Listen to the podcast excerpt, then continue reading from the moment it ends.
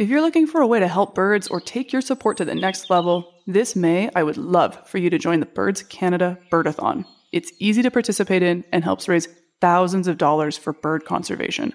Learn more at birdscanada.org/birdathon. Now let's get to the episode.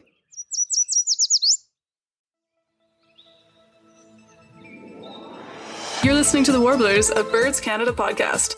I'm Andrea Gress. Join me and others as we travel on common flight paths with our guests, gaining insights and inspiration from the world of birds and bird conservation in Canada. Welcome to another episode of the Warblers podcast. Some of our more recent episodes have been part of our Wake Up Call series, where we take deep dives into specific species that are at risk and explore conservation issues surrounding those birds. If you haven't already, check out those episodes. They're really good. I personally found a new love in Leach's storm petrels, and we've got many more really cool species yet to be featured. When we talk about those specific species and their threats and challenges, I can't help but notice that habitat loss is a really common threat. A loss of biodiversity, a loss of natural areas, and it's kind of big and scary, like large scale stuff. So that's why I'm excited about today's topic. It's going to be hopefully a little bit more uplifting because we're learning about something that can lead to larger scale change, and that is key biodiversity areas. So this is an international collaborative program with really great potential for a lasting impact. Today I'm joined by Andrew Couturier and Amanda Beekle, both of whom have been deeply involved in key biodiversity areas through their work with Birds Canada. Andrew is Senior Director of the Landscape Science and Conservation, and Amanda is the Key Biodiversity Areas Coordinator. So we are in very good hands with these two welcome to the podcast, you guys. Thank you for having us. Wonderful to be here. Thanks. Before we dig in, I want everyone to know that we're going to be using a lot of acronyms in this episode. If you lose track of what they are, just check the show notes and we'll have a full list. The most important one, though, is KBA, which refers to Key Biodiversity Areas. We use it a lot because it makes our lives a whole lot easier. So let's get into it. Amanda, what exactly is a Key Biodiversity Area? So, a KBA or Key Biodiversity Area, simply put, is a site that's important for the persistence of a species or ecosystem. But, you know, there's so much more than that, really. So it's kind of a new designation that IUCN and BirdLife International and I think 12 other global organizations laid out in 2016. And for the first time, it'll take into account all species and ecosystems. These are places that are designated for species at risk or rare species like the iconic whooping crane, species that aggregate, like a nesting site for seabirds, for example. There's a site in the Yukon that's, I think, less than a kilometer square designated for a dune tachinid fly, which is this fly species at risk, or as large as um, an ecosystem KBA that we might be designating later for large swaths of boreal forest, for example, for um, for ecosystem integrity. They can also be on public, private, or protected land, like a national park, for example. Um, and they can also be terrestrial, marine, or freshwater systems. So they're really, really diverse. So, unlike previous standards for protecting an area where we might focus on, say, just a single species, KBAs are a broader scale. Many listeners might have heard of or visited even an IBA, which is an important bird area. The IBA system's been around for many, many years, but key biodiversity areas are kind of a newer thing and they're shaking up the norm. The two systems are remarkably similar, which isn't surprising because KBAs are actually built on the foundation of IBAs. Um, both have rigorous uh, quantitative criteria that are used for defining what a what a site is and what it isn't. Um, but there are a number of differences, and the most obvious is that KBAs encompass all biodiversity, while IBAs focus solely on birds. And so, you know, we've always known that IBAs are important for more than just birds. We've actually done analyses that show the variety of life that are captured within our Canadian IBAs. But the criteria for defining IBAs uh, are only concerned with the bird element. So that's a that's a big difference. So we're we're trying to bring all biodiversity under one roof with this system, and that's the real power of this is that it will have a conservation currency, if you will, across the globe, all under one system. One of the most novel things about KBAs is the partnership aspect. So the consortium of the world's largest environmental NGOs that have come together to develop and support the KBA agenda. And to my knowledge, this may be the first time that the environmental community has come together on this scale. It's pretty exciting. We're so lucky to work with mainly two partners Wildlife Conservation Society of Canada and NatureServe Canada. And with us, Birds Canada, we all three of us make up the KBA Secretariat for Canada. There's also a broader group called the KBA Coalition that includes a whole bunch of organizations, nature organizations in Canada like Nature Conservancy of Canada, Environment and Climate Change Canada, Indigenous groups, and other uh, organizations. We're essentially talking about a wide scale international effort to define and protect our most significant natural areas. It gives it uh, legitimacy across the whole world. KBAs sound like a real positive move forward, but we can't dismiss all the good that came from the IBA system. We learned a lot. Andrew, you've been with Birds Canada for a long time. 25 year milestone. yes, that's right. okay, so with 25 years under your belt, could you tell us a bit more about the long history of identifying and monitoring important bird areas? So, back in the day, um, through 1996 and 2001 or so, we identified approximately 600 sites across Canada as part of the IBA program. At that time, roughly 100 sites received conservation plans. So we worked in partnership with community organizations and community partners and local partners and so on to write up these conservation plans of what should happen at these IBAs in the future going forward to address potential threats or to uh, you know to increase conservation at these places. And over the years, you know, it has been over 25 years, millions of dollars have been invested in conservation projects and initiatives in the 600 sites as part of the network. So that's pretty cool. One of the more substantial things that was done was establishing a caretaker network. IBA caretakers are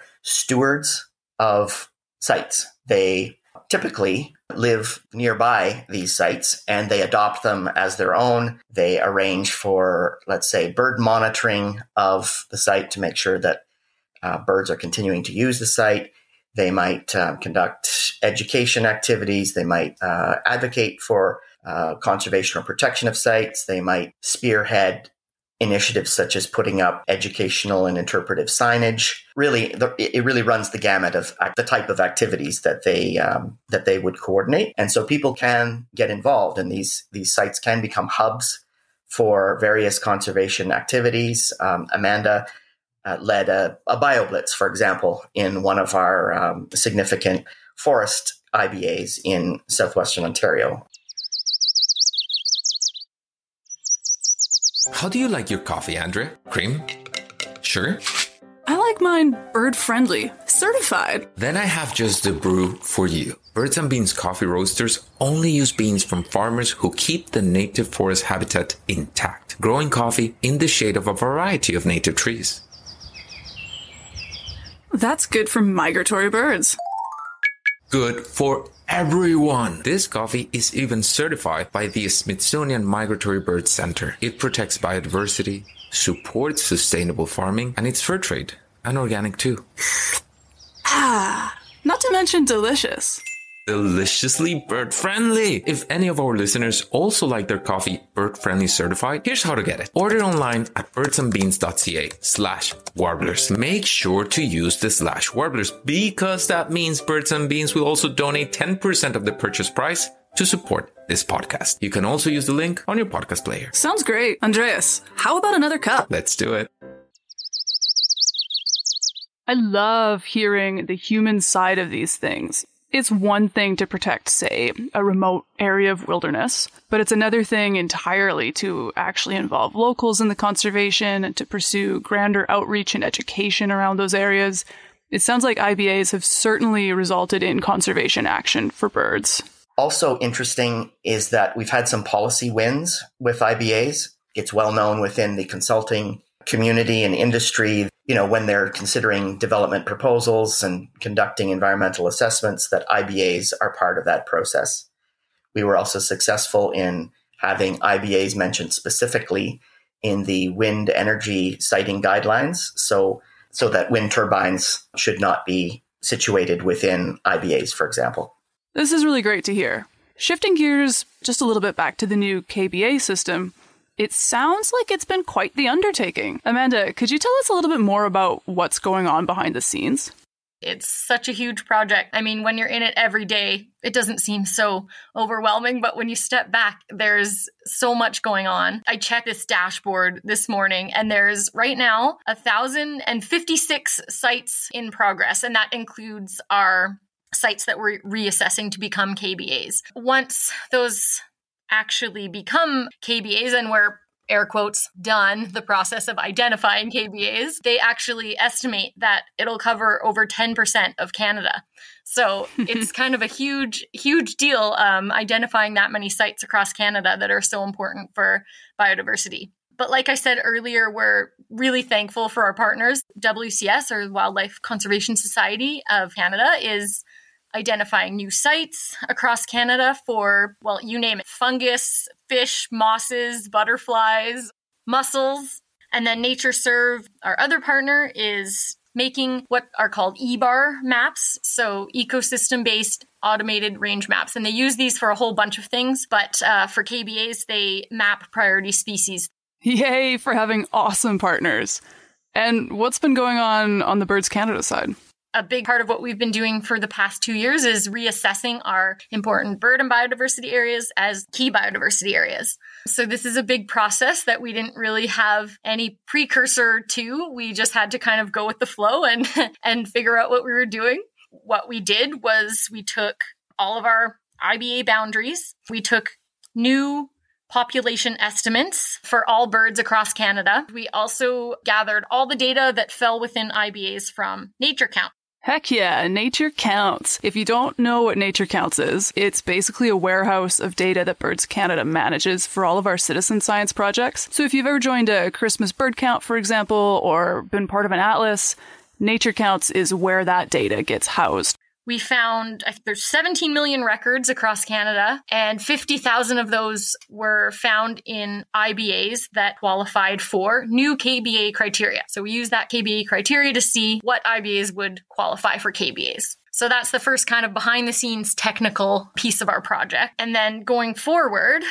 we are reaching out to experts. After that analysis, we found that around 450 of our existing IBAs are likely to become KBAs. This is really putting all that citizen science data to good use. But of course, not just birds are considered. One example is Haida Gwaii has some potential new KBAs for killer whales that might overlap with our existing sites for seabirds. Shout out to all of those partners and all of the people who have contributed data to these massive databases, you know, like you mentioned Christmas mm-hmm. bird count, right? Like that's that's where some of that data is going, folks. So thank you so much for getting out and participating in those events and and being a, a part of it all. This is kind of interesting because we are moving away from the taxa focused approach of IBAs, like really bird specific, to something kind of broader biodiversity approach. What do you think is going to be the ultimate impact of that, Andrew? Yeah, this is really exciting, and this is where the rubber really hits the road. The KBA tool is much, much stronger than any other tool that came before it. Previously, we had separate systems for birds, such as IBAs.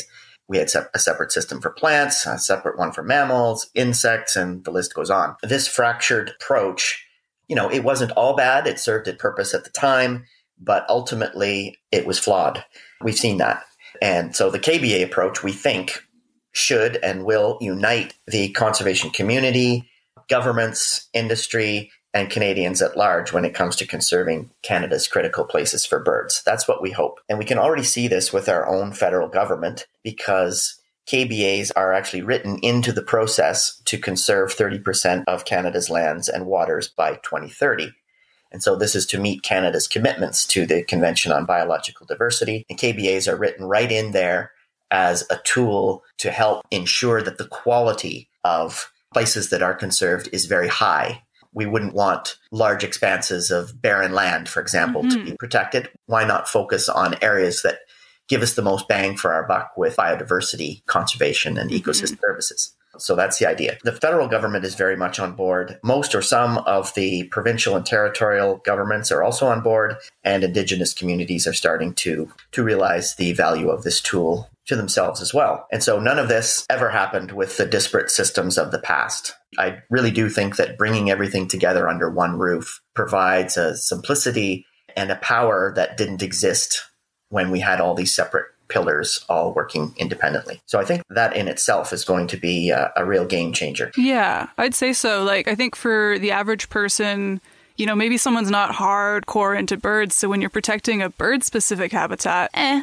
right, for that person. But if you're specific, protecting like this grand biodiverse area, that's maybe a bit easier for them to understand and appreciate. You know, they see the full image of it. That's uh, right. And I think probably our governments and decision makers are kind of the same way, right? Yeah, this is where we're hoping that we can really uh, widen the tent, so to speak. Mm-hmm. So we've we've been stewarding sites for birds all along, you know, for 25 years or so. But we want other people to get interested in this, mm-hmm. not just, not just our birding friends, but our the wider group of friends in the naturalist community and communities at large, actually. And so this trend, I guess, is not just happening in Canada, but worldwide, KBAs are gaining traction as a primary tool for halting and reversing biodiversity loss because we're identifying the best places where we can act. And so with the with the twin crises of biodiversity and climate threatening to topple our planet's life support systems, we need solutions that are really razor sharp and focused on the quality that I was talking about. Um, so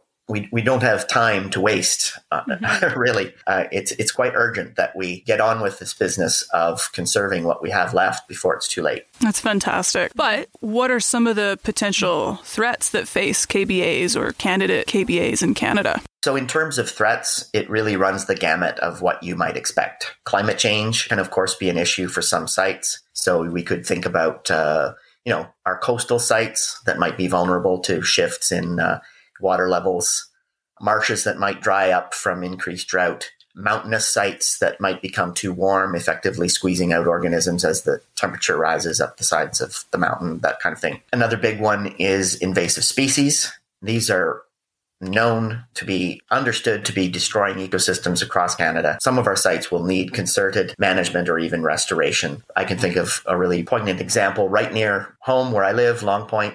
It was taken over by an invasive plant species and and there's been concerted effort to knock that back and now you can see the marsh rejuvenating itself Oh, yeah. Invasive Phragmites is a terrible one. Phragmites wasn't really on my radar before I moved to Ontario, but for people who are less familiar with this one, it's essentially a very tall and hardy grass species. It spreads super quickly and grows really dense, doesn't allow room for any other life, and takes over entire ecosystems in wetlands and along waterways if it's not kept in check. So, like plovers, turtles, you name it, they're they're impacted by this awful, awful plant. Oh, I could ramble all day about invasive species. What other issues are we talking about? You get into the usual kinds of things like incompatible development activities. A really strong example is the port expansion that's uh, proposed in Vancouver, which could be very detrimental to the food supply of migrating shorebirds.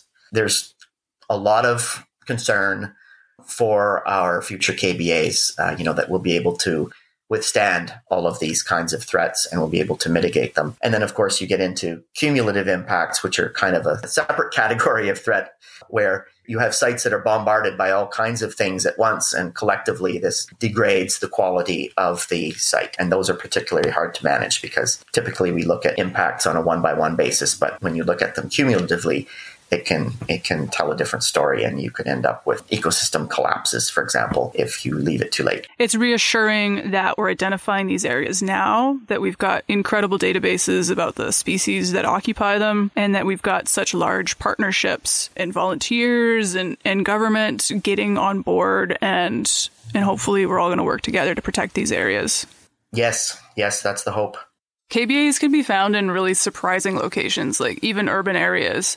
The Leslie Street Spit in downtown Toronto is a perfect example. This designation is going to help draw attention to the incredible nature that we have close to our homes. Ah, I feel like I've held this question in far, far too long. Do each of you have a favorite KBA? it might be the same one. Oh, yeah? I bet it is. yeah. You go ahead. Well, you know what? I'm not going to say my favorite then, because I know Andrew. I know Andrew will talk about it. Let's uh, let's go to the one uh, just north of the one Andrew will say is his favorite. uh, I really, actually, it is a really special place in my heart. The Norfolk Forest IBA, soon to be KBA. It uh, that's where Andrew mentioned I had a bio blitz along with a whole bunch of scientists. It was really fun, but also I just really love walking around the the old growth forests in that KBA. It's it's just gorgeous. Yeah, and for me, uh, no surprise to Amanda, it's got to be Long Point it's close to where we live. And it's just a remarkable sight at all times of year, really. You have your migrating waterfowl that come through by the tens of thousands in early spring. You have tundra swans coming through. You have probably millions of songbirds migrating through. You have incredible biodiversity in terms of plants, toads, snakes, you name it, there's a lot going on at Long Point, and it's just a place that works its way into your heart. And I just love it. Yeah. I guess we can have two favorites. Sure. Yeah, yeah, that's that's totally allowed. So the official launch of the KBA program is going to happen probably within a few weeks of this episode being released, which is very exciting. Congrats to both of you for all the work that's been leading up to this. Uh, what new tools and resources can people expect to uh, to be able to explore and, and, learn more? The launch in Ottawa will be happening um, very soon after this episode is released, and this will be a, a celebratory event to really launch the awareness of KBAs in Canada. We are far from finished identifying where all the sites are going to be. That is a years long process, but um, this is kind of the kickoff, let's call it, to KBAs in Canada, where we're really trying to raise the profile of KBAs. The Minister of Environment will be there at the federal level, as well as leaders from conservation NGOs and industry and anyone who's uh, who's been engaged in the KBA process so far to bring everyone together really to celebrate the launch of this tool and this this new website this tool that will be used to inform better conservation across Canada. I really wish I could show everyone right now but I guess they'll have to wait till until October and check it out themselves. Um, but it's really exciting and really beautifully designed collection of tools. I guess yeah, we took all this technical stuff and we with the designers uh, the developers and a whole bunch of you know they let the scientists loose on a on a web page and really cool things happen. There is a map. It will show sites that have already been nominated and accepted and then sites in progress as well. So that'll change all the time as we get new sites approved and it'll have, you know, special filters on the side. There's also a site search page with the same filters. And then when you choose a specific site, you'll get a whole bunch of information about the species that are found there, about the habitat and the threats, and just a site description, conservation initiatives at the site. And also, there'll be some cool tools associated with iNaturalist and eBird for each site as well. There's also a species search. So, any species that triggers a KBA in Canada, you'll be able to search it and learn a lot more about it. It's really neat, actually. I got a sneak peek, and it's going to be a great resource for people to learn about protected areas, specific species.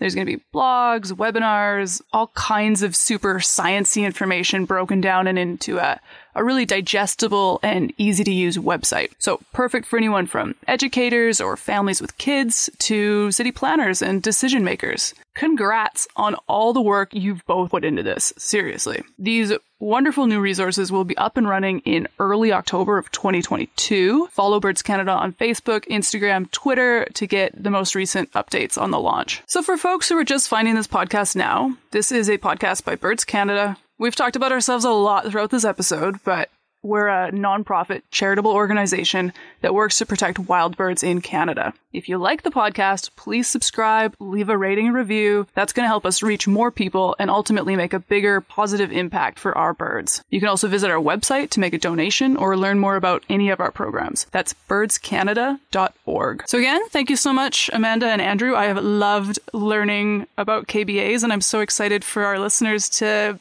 you know, crack into those new resources and go discover their own local KBAs. Thank you so much for having us. I love listening to this podcast, so it was an honor to be on it. Indeed. Our pleasure. Thanks so much. Awesome. Thank you. The Warblers is produced by Jody Allair, Ruth Friendship Keller, Kate Dalgleish, and Andrea Gress. This episode was edited by Greg McLaughlin and engineered by Katie Zhang, with music by Jose Mora and art by Alex Nickel. Until next time, keep birding.